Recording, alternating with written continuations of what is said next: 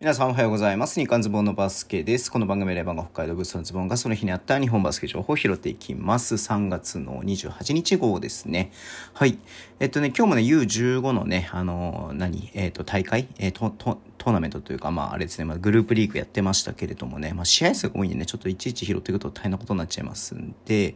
えっ、と、30日がね、あの、決勝トーナメントの、えー、セミファイナルから始まるんでね、まあ、そこからちょっと話していこうかなっていうふうに思ってますんで、ちょっと今日はね、扱わないでいこうと思ってます。はい、えっ、ー、と、ちょっとね、うん、残、残念というんですかね、な、ななんていう表現していいかわかんないですけれども、はい、えー、バンビシャスならのね、種市選手が現役引退をね、発表しました。今季限りですね。うん。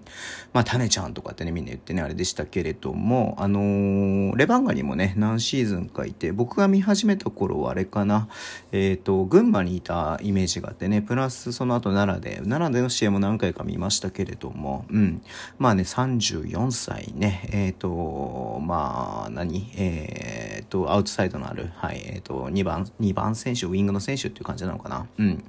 ってましたけれども、も今年でね、えー、今年は今シーズンでね、えっ、ー、と、引退を決断されたということで、はい。えー、まあ、お疲れ様でしたということと、まあね、これからのね、キャリア、えー、人生ね、すごく、えー、いいいいキャリアになることをね、願ってますね。うん、はい。まあ、なんだろうな、すごく最近はもう奈良のね、あの、イメージが強くなってますけれどもね、まあ、すごく、なんつうの、えっ、ー、と、笑顔が素敵で、はい。えー、なんかね、こう、感じのいいね、えー、雰囲気があるんで、いろんなところで愛されていたんだろうな、というふうに思いますんで、まあ、引退をね、惜しむ声もあるとは思いますけれども、本当ね、えっ、ー、と、この、このキャリア応援してますので、頑張ってください。